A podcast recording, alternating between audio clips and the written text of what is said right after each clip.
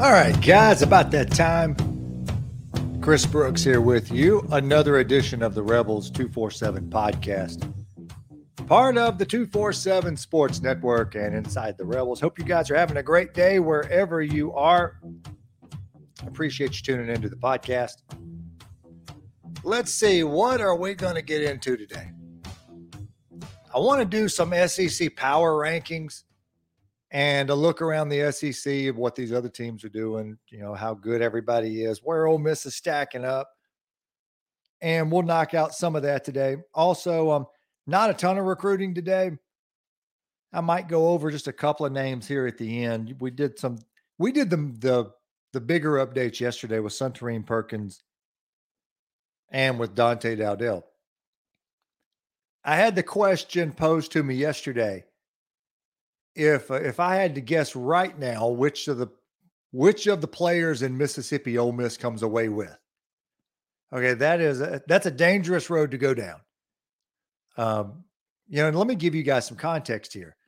Talking to a couple of sources with uh, that are obviously tied to Ole Miss. You know, I often can disagree with even some some of those people.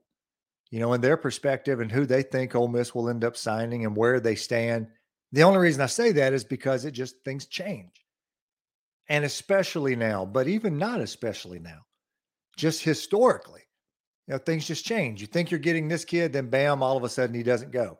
But then what happens is you lose one. Well, then it feels like you're losing all of them. And that's not the case. You know, I'll use Suntarine Perkins as an example. If you're trying to um, go down the road of how many guys have been committed to Ole Miss and then flipped them with Alabama, all right, that list is, I don't even know what that list is. I can't think of anybody. You know, there have been some battles there and, and Bama's won some, but I'm trying to think of a guy that they have flipped over to that side. And maybe that guy exists, but uh, off the top of my head, I can't think of him. So that just goes to say, I think if you're being honest, it feels like that happens all the time when in reality, it just, it doesn't, doesn't happen much. So, having said that, I still know things change. You know, I, I I remember going into the Cam Akers press conference, and I would have told you that that was that was almost done. I, at the time, I probably would have said that done. And he goes to Florida State. You just you never know. You just never know. So um, that's a dangerous thing to make these predictions. But if I had to guess right now, out of Mississippi, who I think Ole Miss pulls in, if I had to bet today, yes, I would think that they pull in Suntarine Perkins. I think they're solid pulling in Aiden Williams. And I'm just going to go to the top guys here Jamorius Brown from Moss Point. And if you ask me to guess today, I think they would grab Dante Dowdell. Okay, that's just, and, and I don't want to go into, I've mentioned this before, just I'm not going to go into a lot of details with Dante because he's committed to Oregon right now. If you ask me right now where I think he ends up, I think it's Ole Miss. Isaac Smith is somebody I like a lot. Um, I'm not sure how Ole Miss is recruiting him in terms of how hard. I really thought they were close to kind of jumping all in on him. Not sure that's happened though. And I think he ends up at Mississippi State. I like that guy. So if it's if you're asking me who I'd take, yeah, I would have been all over him. I think he's going to be a good player on a college level, and a lot of high school coaches speak highly, highly of that kid. I think he ends up at state. But those are the top five guys in Mississippi right now for my money. Um, but I think oh, if it were you're asking me today, I think Ole Miss would snag four of those guys, and then uh, we'll see what happens. You know, whenever we get the signing day. Okay, today is national. Let me give this to you real quick. What is today? You can enjoy some national. Uh, no, no. You know, sometimes I, I bump up against one of these and I'm sorry to laugh and not say it, but I don't, don't want to get myself in trouble. Occasionally, opinions need to be kept to myself. Sausage pizza day. That's a terrible thing. Not a fan. You should eat uh, pepperoni is the number one. Uh, the, everything else is distant second after pepperoni. Don't really like sausage. If you do something else, maybe Canadian bacon. That's a good idea. Uh, sausage would be third. When I was a kid, shrimp was a big deal. We'd go to Pizza Hut. Maybe some of you guys can remember this, and you did it you could go to Pizza Hut and you could get the shrimp pizza. And from Lawrence County, the way I was raised, I thought that was basically a delicacy. Shrimp pan pizza from Pizza Hut, that was a big deal if we got to go knock that out on a Friday or a Saturday night. But um, yeah, you sausage people out there, go knock that out. Okay, some SEC power rankings and just some Ole Miss news in general.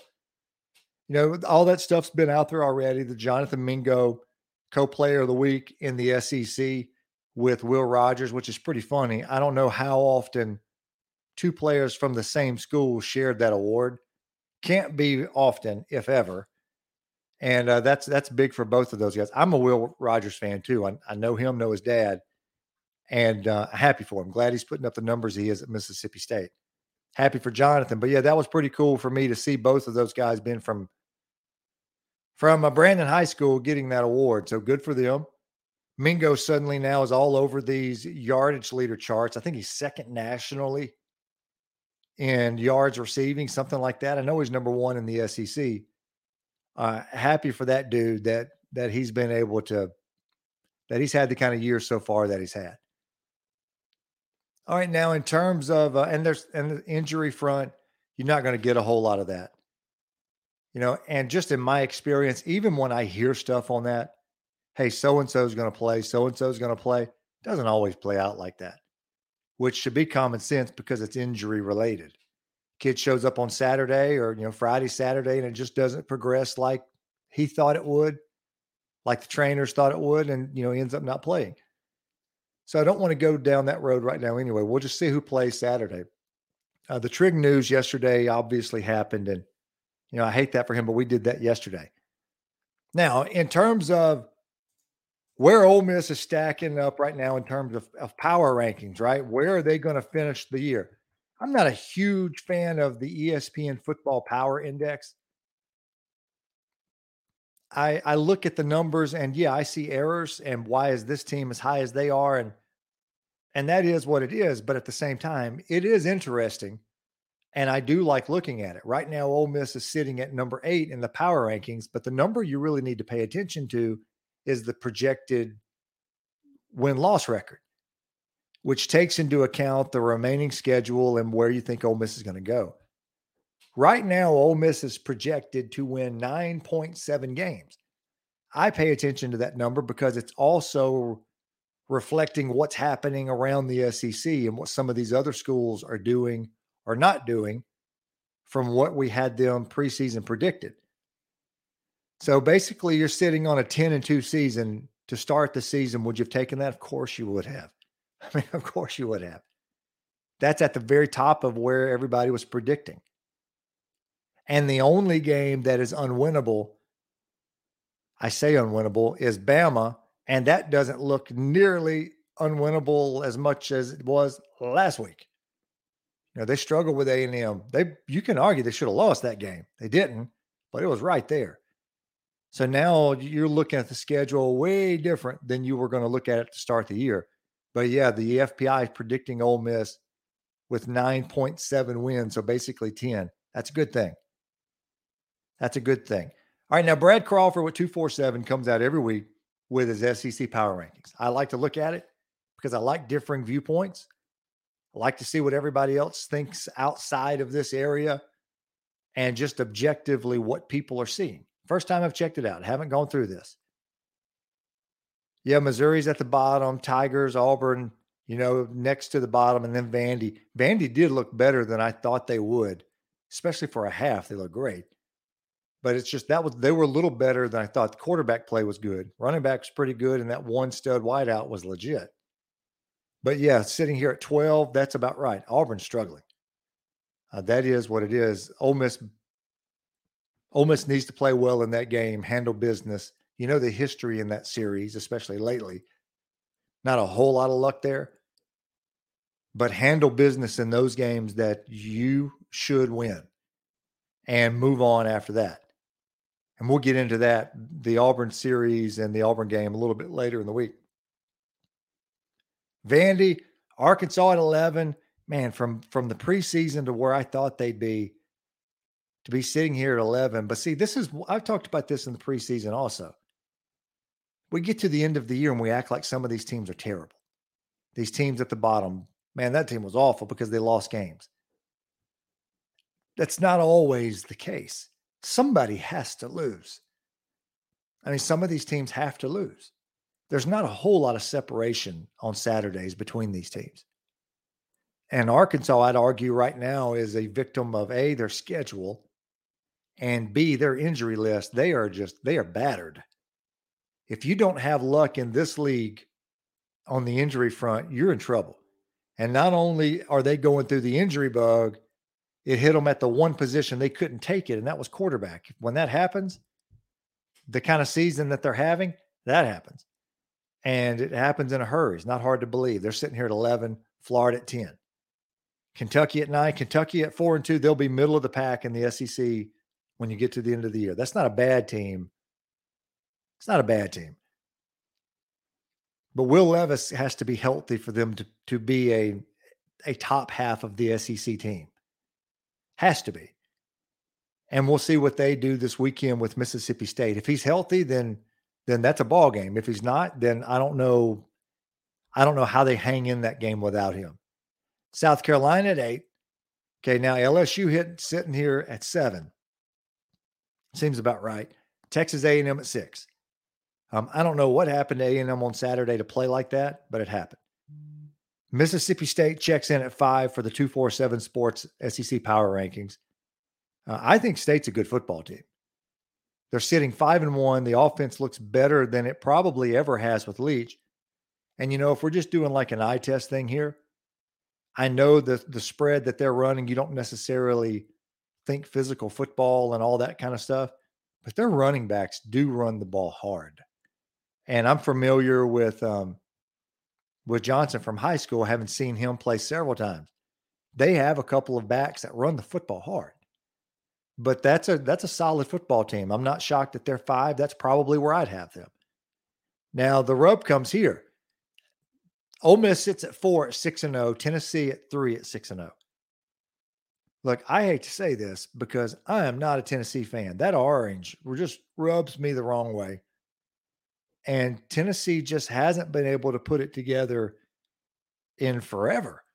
You know, you, they start the preseason as one of these up and coming teams, and then they just, it never happens. This year looks different. And I wasn't a big Hendon Hooker fan to start the year, but I, am starting to believe in that guy a little bit that he is legit. So they're 6 and 0 with obviously the huge game this weekend. We'll know a little bit more about Tennessee after the Bama game. But as it sits right now, yeah, I'm comfortable with them in that third spot. And I'd have Ole Miss in the fourth spot. Now, what I like about Ole Miss and their chances to move up from that four spot is Jackson Dart is getting better. Like that, it's week to week to week. And yeah, the numbers aren't huge, but some of that is just it's the style of offense that they've run. They've had so much success running the football, they haven't put it in the air this year nearly as much as they have the last few years. So Dart doesn't have the touchdown throws. But week to week to week, he looks better and better and better. You know, in, in weeks prior, you could almost see, yes, yeah, some of the running is a good thing. Sometimes the running is due to not sure what I'm going to do with the football. Let me take off and run over somebody. Looked more like a quarterback Saturday. Did not just take off running. Even when he would scramble around, often it was scrambling to look for somebody, find an open guy.